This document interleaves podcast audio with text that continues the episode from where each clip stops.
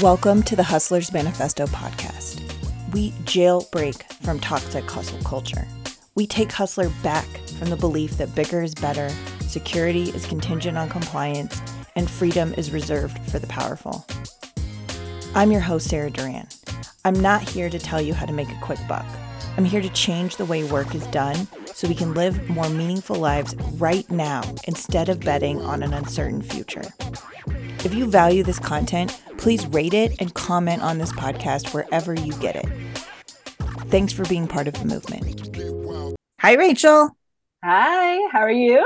I'm good. How are you? Good. I'm so excited for this. I know, me too. Um, so we connected, which is hilarious because I had Corey on my podcast a few, like maybe a couple months ago, mm-hmm. and multiple of my podcast guests are like Corey connections. So just like another shout out to Corey.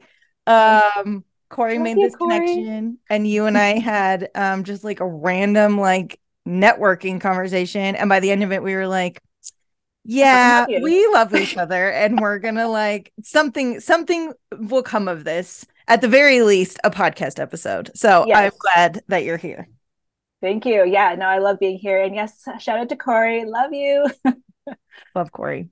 Um okay, so let's jump in. Um let's start with um the three questions that I um ask everyone at the beginning.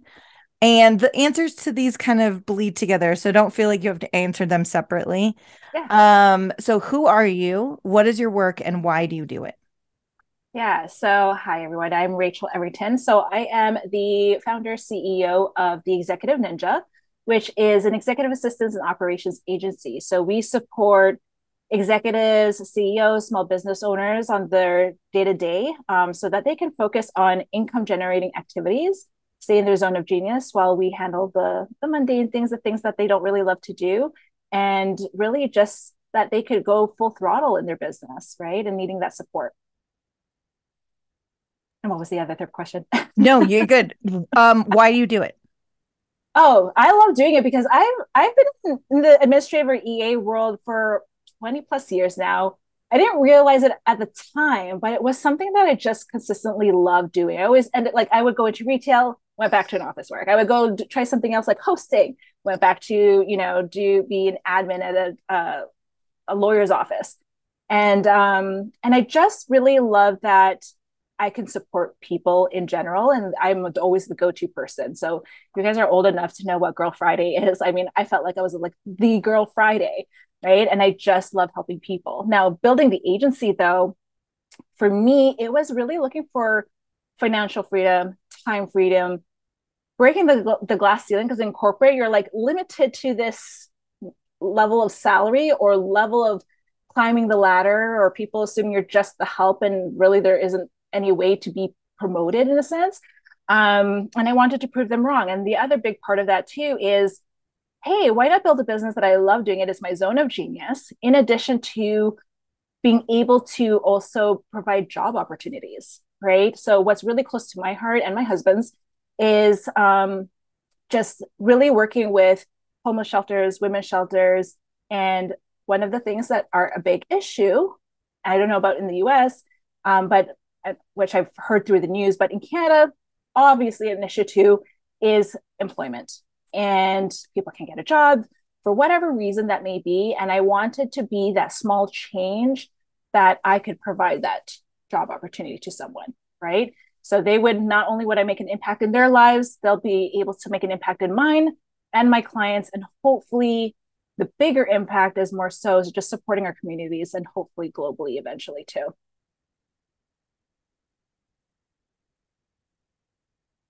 I love that so much. Um, I remember the first time we talked, you said that phrase about breaking the glass ceiling for like administrative um, folks and getting trapped into this mindset where like you can only make X number of dollars as like an admin person or a V A or an E A.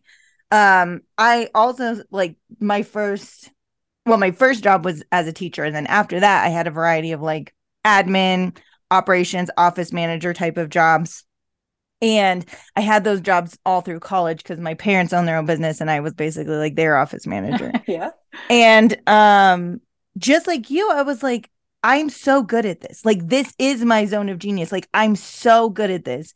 And I was incredibly appreciated by the people I worked for. Like, I will not say, like, I will credit those people to seeing me as an equal member of their team and bringing me into important strategic conversations that I'm not sure that, like, all E A, V A admin folks get pulled into.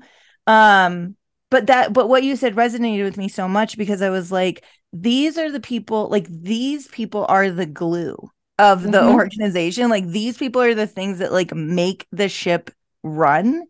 And it's not that, like, the C-suite or the upper leadership is not important. It totally is. But so many times I work with people, and this is why, like, my business ended up being so lucrative too, is like, none of that, none of your, like, vision and strategy matters if you can't operationalize it and if you can't execute it. And mm-hmm. so many of those big picture thinkers, which we one hundred percent need to, are just not good at operationalizing and executing. No. And um, it was, it was, I ended up going, like, slightly a different direction, where I just, like, spun it into more of, like, a project management focus, which was how I was able to break the glass ceiling, was to, like, call myself something different and take it to a different, slightly, slightly different place. Although I think almost all admin people are at heart project managers. Yes. Um, but it resonated with me so much what you said, because I just watched it. I felt that that's one of the reasons why I went out to do, to start my own business, is I was like, I don't, I, I felt trapped in, like, this, like, admin operations world where I wasn't, I didn't feel like I was getting the right opportunities in order to, like, keep moving up.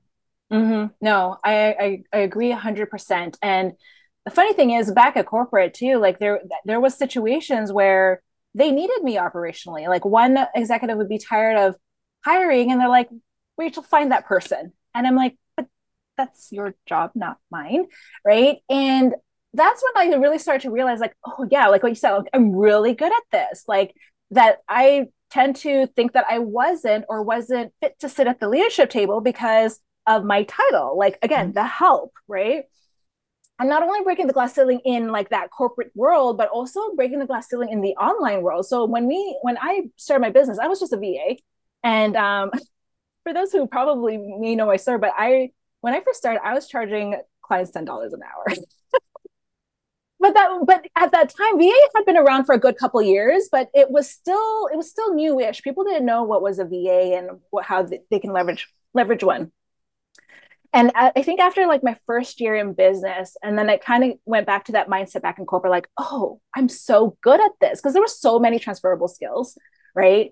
And, but then I remember being in the Facebook group, and people, like, new V As would come in and be like, well, how does one start a business? Or how does one earn, like, five thousand a month or ten thousand a month? I don't understand. And people are like, well, you need to handle tech, and you have to be an operations manager. You know, there's no way you can earn five thousand being in, like, E A, just doing admin work. And I saw that post. I'm like, bullshit, mm-hmm. bullshit.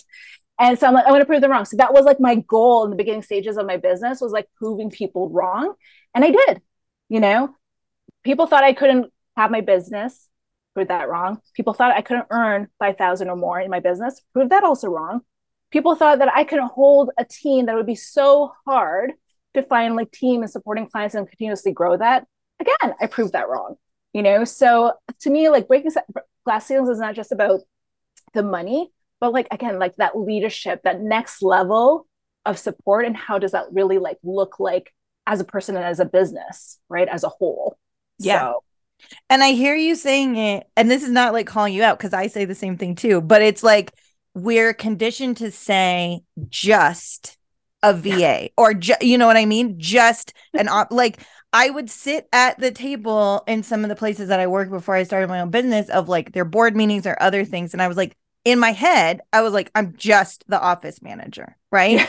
um, and Again, like, I had some of the most amazing bosses who, like, brought, saw me as an equal player on the team and brought me into those, sit at those tables.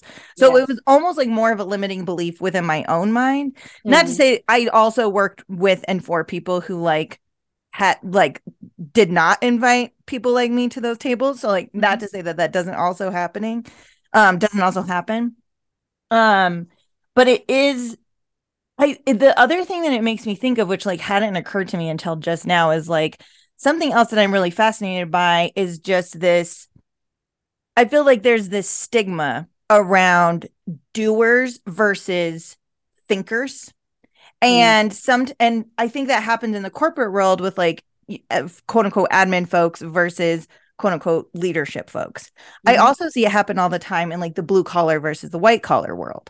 Mm-hmm. Um, whereas like my parents um, own a painting contracting business. And so my entire um, childhood, like my dad, um, my mom sort of like ran the office and my dad was like in the field. And so my dad was someone who like physically like worked with his hands every mm-hmm. day. And I cannot tell you how many comments he overheard by people that he worked for about like telling their kids like, this is why you go to college so that you don't end up like this. Mm. And just this stigma around like people, I just think there's like a parallel between people like in the blue collar world, the stigma against people that like work with their hands versus mm-hmm. people that like go to college and get to just like work with their brains. Yes. And this thing where I think there the the there's an interesting parallel to people who are the doers or the executors in a company versus like the big picture picture thinkers and like the stigma that goes along with that. Mm-hmm. Mm-hmm. Which to build, I've built a multi six figure business and I didn't go to college. Like I did for like momentarily, I, you know, I became a legal assistant temporarily. I hated that world. And so I left. So to me, I'm like, why did I even start going when I wasn't even going to like stick with it? So, I mean, to each their own. I mean, we see, we hear Gary Vee where he's like, I hated school. It didn't fit for me. And, you know, and he's become like a successful person and he still loves the grind. Like he will put his yeah. hands and do the work. I remember actually a conversation with my husband. He said, because him and I follow, you know, the big, you know, the big coaches around the world. And he had actually told me about an interview between Grant Cardone and Gary Vee. And uh, Grant Cardone asked them, who do you think works the hardest? And so I think Gary Vee along the line said, hands down, me, right? And I think Grant Cardone got a little offended, right? And because he thought he was bigger than Gary Vee and, you know, um, and he's like, well, I got this and I got that and I got this. And so again, I think to each their own as far as their perspective, how Gary Vee took it as like, hands on everything, I'm willing to do the dirty work. So that's his definition of working the hardest versus Grant Cardone was more thinking about like, no, not touching the thing, being like working smarter, but not harder. And, you know, being able to reinvest and, and amplify that way. And so again, like, it's just two different worlds, yeah. you know, and not to say either of them are wrong or either of them are right either.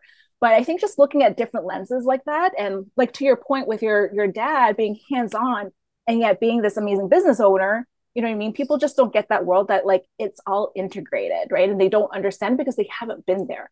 I always say like, every single person needs to work in retail, right? And I, I always feel like if everyone did, I think it would totally be a better world as a people being a human being, as well as like, whether they run their own business or not, that they understand like that customer support and treating someone as a human being too, right? Totally. So I think, I mean, I think that's so true. And I think you're absolutely right. It's not, it's not to say that one is more important than the other, but mm-hmm. it's just, I feel like the way that things get re- represented a lot of times in the world of work. Yes. Um, and especially when you think about how people get paid, um, mm-hmm. it just is super interesting to see it like play out in this way where it's like the thinkers versus the doers.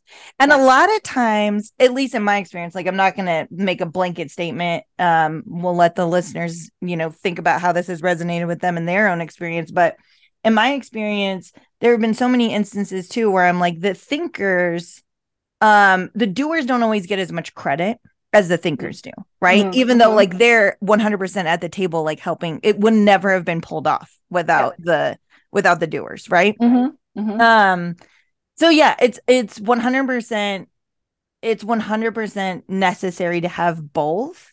It it's just fascinating to me how like one gets positioned as like more important or better than the other and how that ends up being reflected in pay structures as well. Yeah, I think of it as everyone has their own role, right? So if I take my specific industry, E A, V A, whatever title puts on it, I usually tell my clients that like, because they're like, well, what's the difference, right? Like I could hire a five dollar V A, which I do not condone, by the way, people. um, but like a V A versus D N A, for me, I do say like, okay, a V A, if, you know, if we look at the, uh, you know, the larger amount of like V As who are doing admin work, yeah, like they're just like the task doer, give them the task, they'll do it. And not to say they're not thinkers either. They're obviously they have to think to do the task and do it with quality, right? But as an E A, um, it takes it up a notch. So it's not even just thinkers, because again, V As could do the same as well, but it's more like the decision maker, right? Mm-hmm. We work so intimately with um, the executive or the business owner that we know how they think. We know how they're going to execute. We, we're used to the decisions that they're making that we basically become their next decision maker if they're not around. Right. So like everyone has their role. And a lot of my clients, they have both. They have a V A and they have me as in like my team as an E A, right? Because they all play a different role within their organization. And like you said, nothing is not better than the other or anything. It's like, what are their particular needs for that specific V A and for that specific E A too? Right? Exactly. Yeah. I think that's super smart. I was, um, a couple of weeks ago, I wrote a proposal for a new client from mine.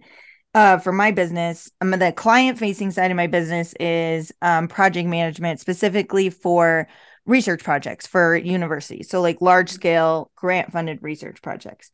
And um, when I, I like call myself a quote-unquote project manager, but I price myself as a strategic consultant, like a partner, right? And so it is, and part of it, like, I think the terminology is interesting because I always have to go in and like explain to people like, hey, if you're interviewing multiple project managers, like depending on how people are positioning themselves, like I'm, I'm different than, you know, someone who's just like, a, like you tell them what to do and they do it. Like mm-hmm. I'm like a, I'm like a strategic partner in your project. I come in, I've done this a million times and I can help you. Like, I know exactly how things should pan out from A to Z. Mm-hmm. Um, and so it's interesting because I think part of this is about the terminology is important both internally and externally so mm-hmm. that you're think- seeing yourself the way that you want people to see you on the outside. And at the same time, I think you're absolutely right about like, Break, part of it is the terminology matters because you're breaking down boundaries around how people see certain types of positions too. Mm-hmm. Um, but it is that like strategic partnership aspect where like the people that I, which I would assume is probably true about you, is like when I discovered that I was so good at this, it was because the people that I worked with were like, they didn't even have to think about it anymore. Like I was just running their projects. Like it wasn't like they were like telling me what to do. It was like, I just got to the place where I was like, oh, I just run this project. Like you almost do, like you do in my case, the research things yep. and I do like everything else and you don't have to worry about it. Exactly. Exactly. And the, to your point with like how you show up internally versus externally, how people like see you and depending how you position yourself, like back in the day, like for me, again, like it was really getting over the the mindset of like, oh, I'm not just the help. Like I mm-hmm. could be your partner in this business, like, you know, right. And so shifting that. And even now, and I realize with obviously with, you know, self-development and how we as entrepreneurs always like grow, we're always hiring coaches, we're always learning. And um, it was a huge mindset shift that like when I jump into sales calls or when I'm in a network group, that I'm no longer talking as a V A or E A person, right? It's like, I don't know if people will be able to see like the, the video here, but like, you know, one person's higher up and then the E A V A is like below them. And mentally now I've shifted that where it's all equal, right? Mm-hmm. I am talking to you now as a business owner and not just the help, right? So I think that like having that mindset shift and being allowed me a much more confidence to speak like, I'm the shit. You need to hire me. Mm-hmm. Right. And boom, my sales call, like I close them like ninety-five percent of the time, you know, like that's how good, like such a huge mind shift can do for your business.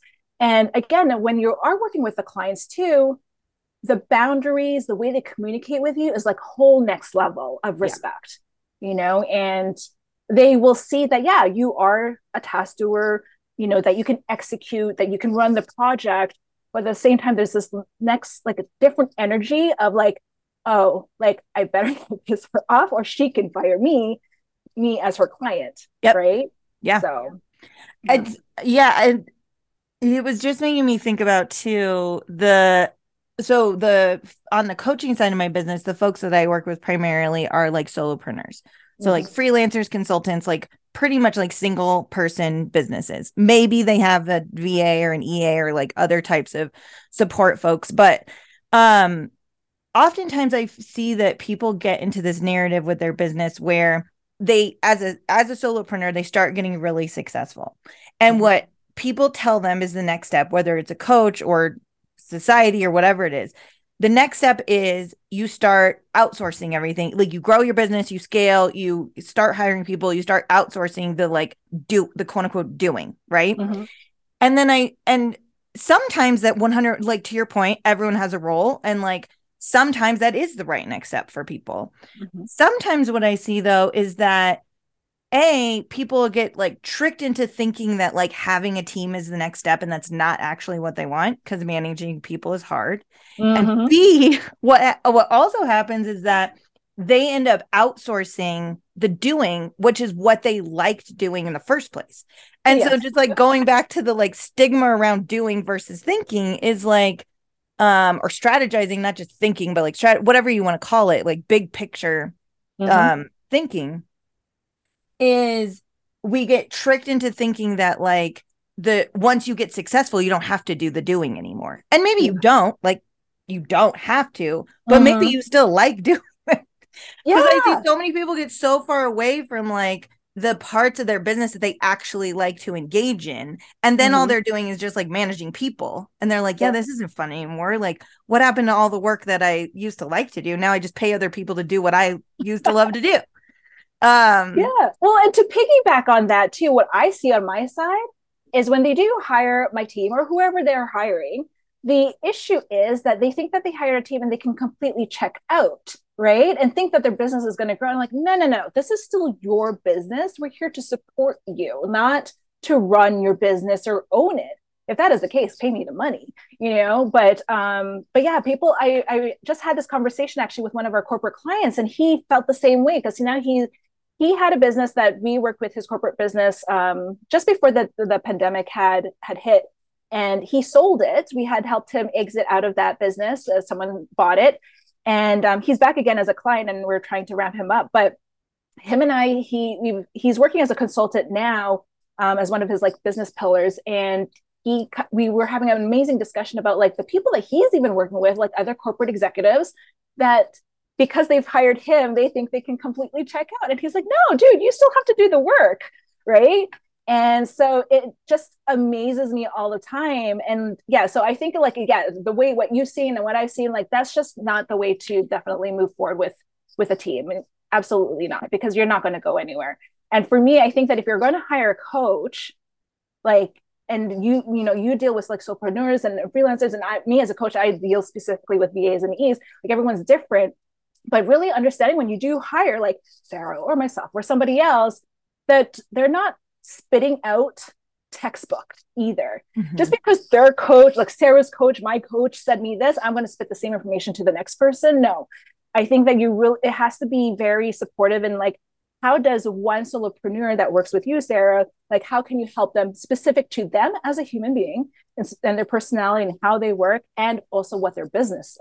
Right, it's going to be customized, but people like to throw all these textbook bullshit and think like mm-hmm. that is the Bible, and they move forward with it. Like people, you need you need better buying decisions for sure. Yeah, I think that it's so true, and that is like how like over the years that I've been doing this, I've completely changed the way that I coach people to focus first and foremost. Like the first thing I do with people is this like triad of like who you are, why mm-hmm. you do what you do, and what you want. Because those are the things that most people don't, me included, think about and super intentionally. And then you get caught up in this thing, like whether it's like what I said before, you get caught up in like, this is what scaling looks like. And so I'm just going to follow the map of what other people have told me scaling looks like, even though like, I actually didn't think about like, do I want to manage a team? Do I want it? Like, what do I actually want out of this?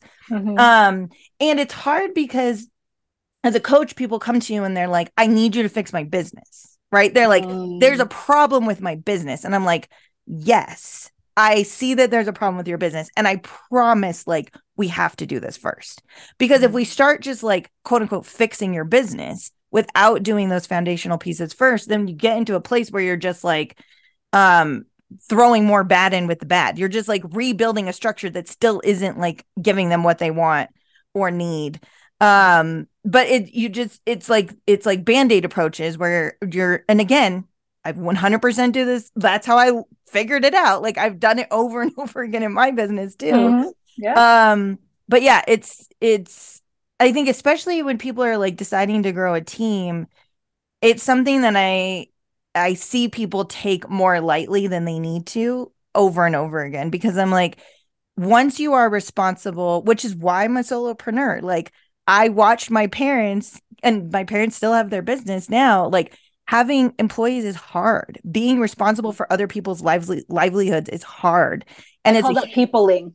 Yes. Peopling is hard. It's a huge responsibility. I watched my parents multiple times, like not take a salary so they could pay their employees. Right. Like mm-hmm. you have to be so com- you, it shifts the game in a way where like, you're not just you you're not just thinking about yourself and your own livelihood and what you want. You have to be you are now like responsible for um, co-creating that with other people. And it's not, to your point, it's not just about like, oh, I'm just going to outsource this and then I'm just going to go chill in the Bahamas. Like that yeah. can't be what it's about. No, no. And, and that's one of the key things that I even realized too when I first started the v- the V A world. Everyone was showing about digital nomad and, and this and that, and like, again, not to say that's complete bullshit because it can happen, but again, that depends on the business model that you decided to take yes. and what your lifestyle is, right? So you, Sarah, I know you ha- you have a kid, you're married, okay, and you're a solopreneur. Well, me, I'm married, I have a kid, I have a team, and we deal with different types of people too. But again, like my lifestyle is not a digital nomad. I have other commitments that need my my feet on the ground over here at home. I homeschool my kid, you know, and then for me too, like again, like I run a team. Like I do have an operations manager that supports me in running the team too, but that doesn't mean I check out and not support her to help run the team either. Right. So yeah, no, peopling is definitely hard. And is based on my experience for the last seven years is I, I still love it. And I think it takes special kind of people to, you know, either A, handle the business on your own solo, like yourself. And, and it's just the same equal hard, me running a team and peopling and dealing with problems day in, day out, right? Yep. Yep. And to note, I want to put a side note here, just because if you do have a team and there are issues that come up day in, day out, does it not mean you're failing and does not mean your team is failing. It just, that's just business. You know, there's our, our, our ultimate title as business owners are problem solvers, you know? So it's going, it's bound to happen. It's bound to happen every day. I see it in my clients' business all the time. And it's just, that's the lifestyle of business, doing business. So one hundred percent. I they, I totally agree with you, because I think it's just about making that decision consciously, like being mm-hmm. very like, especially once you get into the realm of like, you know, having other people's live, livelihoods attached to your business, is you just need to be super conscious about like, is this what I want? Because now I'm like bringing other folks in the mix. And you are right. That is why, like, I get, I sort of feel like I don't ever want to have like a full blown legit team, but like, who knows? Like I've, Never know. you know, life is flexible, but at least at this point, like I make a very conscious decision because like, I want to be able, I wouldn't call myself a digital nomad by any stretch of the imagination, but like, I want to be able to like take two weeks off and not have to look at my email. And I want to be able to like, you know, do the kinds of things that like, you don't necessarily get to do when you are an entrepreneur running a team. Um, so yeah, it's, um, it, and you're right. Like it is, it's not easy. It's not, yeah. neither one of them are easy, but peopling is especially hard. Yeah, absolutely. And I mean, every bigger companies that have been able to do it as far as managing a team, like right now, well, one, I'm a small boutique agency. So I, you know, I, I chose that business model not to have like a hundred clients and a hundred ninjas, you know, one, because I, I really love being intimate with my clients and my team in general, like a small but mighty team. We're bu- able to build a greater impact with our clients, and most of our clients too amp up their packages too. So it feels like we're already gaining more multiple clients just by them upping it. But, um, but my operations manager and I have always continuously um, tested out like me being off three days a week, two weeks, and see what type of shit actually goes mm-hmm. on fire. And then we we pivot, we change, okay, what needs to happen in order for Rachel not to check her email while she's out for the next couple of days, right? And so I think the key thing for me with peopling and um, having like that operations manager is just communicating and them being on the same page with me with my mission and my vision and my values, right? So when I talk about, like, my team are all subcontractors. So when I'm talking about my clients, I don't say it's my clients, right? I say it's our client, because even mm-hmm. though they're subcontractors, they're still part of my team, right? Mm-hmm. They're they're the face, they're faces of my company too. And so when they're on that same like buy-in of being able to support me, each other, and the clients, I think it becomes more easeful, not easier, but easeful to kind of just, okay, I can take a step back and I'll have full faith on my team that they can handle their own ship, yep. right? So, and then again, if anything breaks, it's just, it's just another opportunity to like, how can we make it better then next time? Yep. And that, that is the art of peopling, right? It's like finding the right people, empowering them to be equal, you know, yep. members of your team, which in my experience is actually easier with contractors because they come to the table being like independent operators. Yes. Um, but yeah, it is, it is the art of peopling. Mm-hmm. Um, I want to touch on one other thing that you said, um, yeah. before we run out of time too, is one, so one of the things you said in the beginning is part of why you do this work is to also be able to just like be able to employ others. Right. Mm-hmm. Um, and it's so, it's super interesting because I, I, I see admin work and, um, doing of whatever nature as like one of the best entry points into freelancing. So like whenever I'm talking to people um, who are like considering being freelancers, and they, some people consider being freelancers and they're like, I do X and I want to do that as a freelancer. And some people are like, I just hate working for other people and I want to go be a freelancer. Like, how do I do that?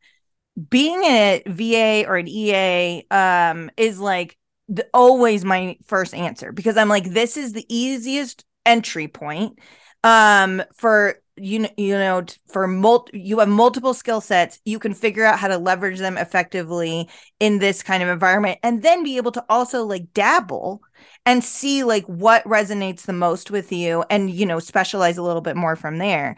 Mm-hmm. um but I just wanted to to to circle back on that because you said it in the beginning and I didn't want to I didn't want to oh, like yeah. lose it in the stream. Yeah, I mean, we, we can totally touch on it. So for for me, when it comes to, yeah, it is an amazing entry point. For me, when I train V As or E As, there's two things I have them keep in mind. One, that they are coming to the table skilled at what they do. There's transferable skills from their corporate nine to five that they, whatever they're currently doing, it doesn't have to be corporate, but like there's transferable skills that they don't even realize they do because it comes naturally to them. So sometimes you as a business owner or coach, you need to pull them that out of them, right? And so that they can see the amazingness that they actually hold that they don't see themselves. That's why we hire a coach. Um, and then the other part is too, that even though if they say they were a, a, an admin or an E A um, at a previous job, it's also, there's still a learning curve to transfer from nine to five desk to now the online space. There's so much still to learn. Um, but it can, like I said, easeful to be able to transfer it and figure things out. I think you definitely need to have the grit, be able to figure it out, be resourceful, and then also being able to communicate, like ask for the help, you know, um, being able to have conversations, difficult conversations, good conversations, any type of like communication, like with people. And I think that just kind of, that's how it allows you to like build and tr- transfer it from like, you know, going to an E A or V A or freelancer, that type of thing. I do want to make a note though, because you did mention, um, you know, the people that you work with, it, they say like, well, I don't want to report to, to anybody or like work for someone. At the end of the day, and I actually expressed this to my team on our team meeting this week, at the end of the day, it's still a job, mm-hmm. right? And you are going to be working for somebody. Like even if you have clients, they're coming to you for support, for requests that are coming in to you that you would need to do. Mm-hmm. You're still technically, it's just a tiny mindset shift that yeah. instead of saying working under them, you're working with them, right? See the difference?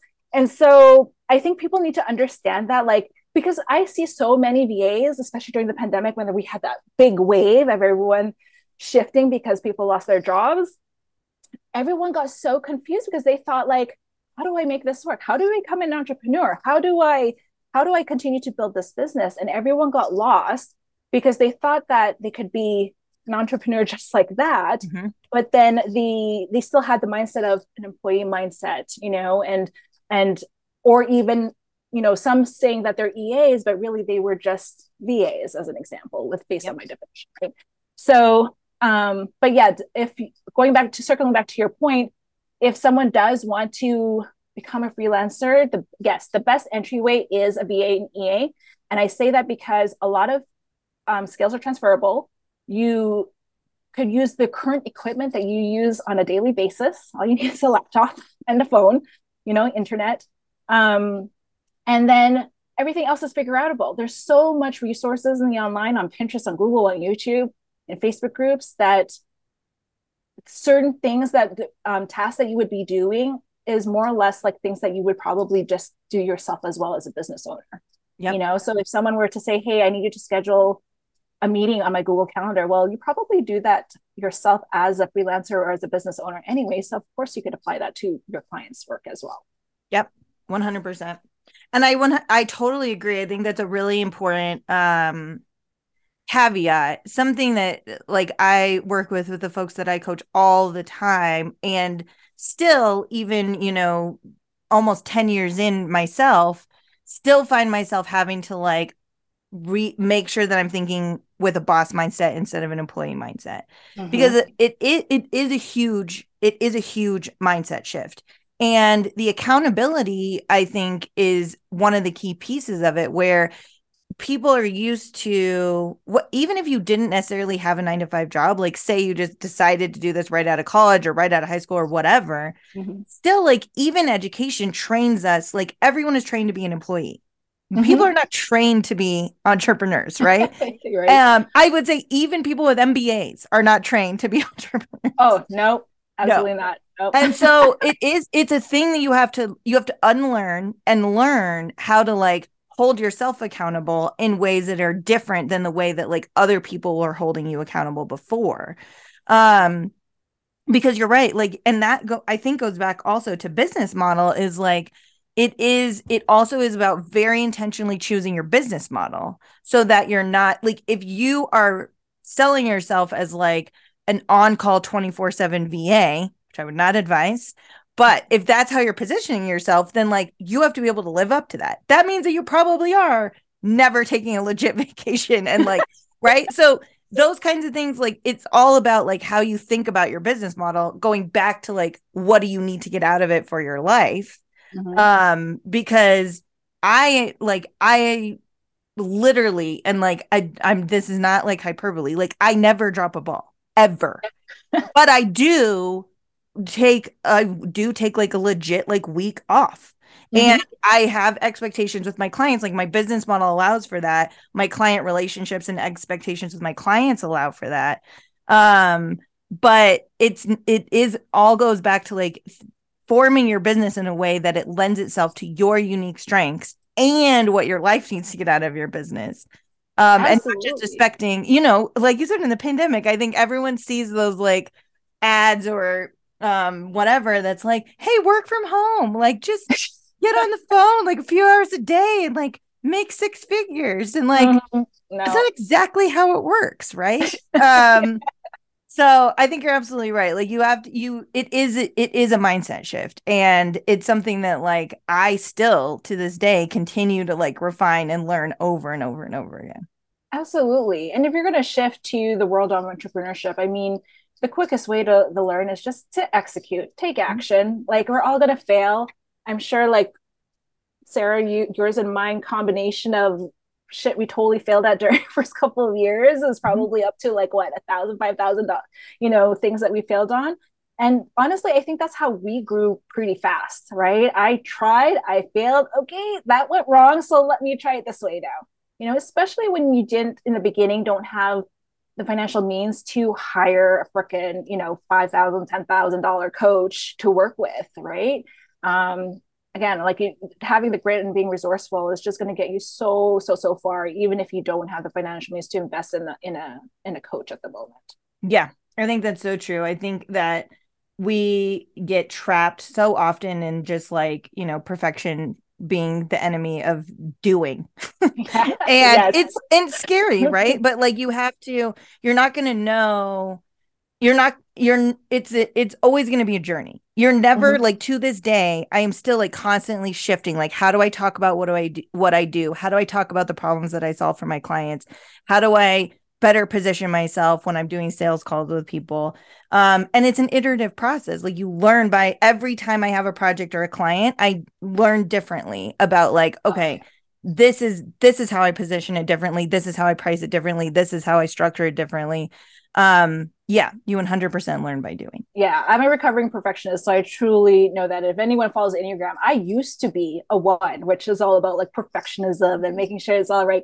Now with all my years of experience in entrepreneurship, I'm now a three. Like, it's so interesting to see. And if you read those definitions, you're like, ah, like it's part of that journey that has happened for the last seven years for myself, you know, and I'm for, that perfectionism is like out the door. All I care about is taking action. Is it going to get me the outcome, the result that I wanted? Cool.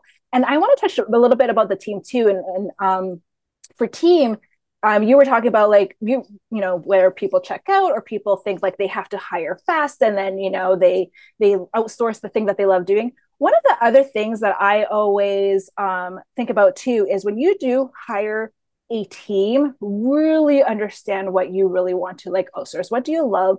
What do you like-ish? And what do you hate, right? And I think, and then also listing like what I do with my clients is do an activities inventory checklist. What do you do day in, day out in your business, and then cut the shit out that you know that you could probably outsource, and then what you can keep for yourselves. Like you said, like keep the love, you know, like that's what we do in our business. And just because you love and you're executing, mm-hmm. right, that does not mean, again, that you failed because you kept the things of what you love doing, right? Yeah, I think that's one hundred percent true. I always have people think about it with like the, it's, well, and it's the, I can, I'm not going to remember it. The Venn diagram, the like overlapping Venn diagram of like, what do you love? What are you good oh, yes. at? Mm-hmm, mm-hmm. Um, because, and it's never one of the, like, it's actually not like, I think the problem with that diagram is like, it's actually not that thing in the middle. Like, it's not the thing that checks all of those boxes. It's like, it's subjective. Like you may love doing something that like take that you're not very good at. Mm-hmm. And like, maybe you're going to hold on to it anyways. It's going to make you a ton yeah. of money. Maybe not, but you're holding on to it because you love it. And, you know, it's always that like math that you do as a business owner where you're like, okay, like maybe I'm going to have to like have this client for a little while that isn't exactly like the ideal thing that I want to be doing, but like it checks these other boxes for me. And so it helps me, you know, get down the road to do this other thing eventually, um, or helps me build a relationship for future work or whatever it is. And so, um, yeah, it's definitely always like a combination of of those things. But it is it just going back to being intentional. I just yes. recognize it over and over again in myself and in the folks that I work with where it's like we're just not we're acting without like intentionally thinking about like, why am I doing this? And like, what do I want to get out of it? Yeah. Um, you're just like doing because it's quote unquote just like the next thing that you were supposed to do. Right. And the thing, the other thing that people get caught up on when hiring a team too, that, you know, you know, that uh, saying where like, oh, hire people who do it better than you, right? There's a caveat to that, right? Mm-hmm. As well. Like marketing. No, no one can do it better. They're not you, right? So yeah, you can hire a copywriter, but like, and they can emulate the way you speak or whatever. And I think that goes back to the whole like checklist of like, what do you love doing? What do you not like doing? Right. And then finding the ones that you don't really like doing and not touching ever. Yeah, absolutely. Find someone who's a hundred percent better than you. But for others, for me, for my team, because we play more or less the same role as E As, you know, like I, I still train my team, you know, continuously, because there's always something new to learn. Everyone's different. The way they learn is different. Our clients are different. And for me, I used to think like, oh, I'm probably a shitty leader because I feel like no one's like five hundred percent better than me. You know what I mean?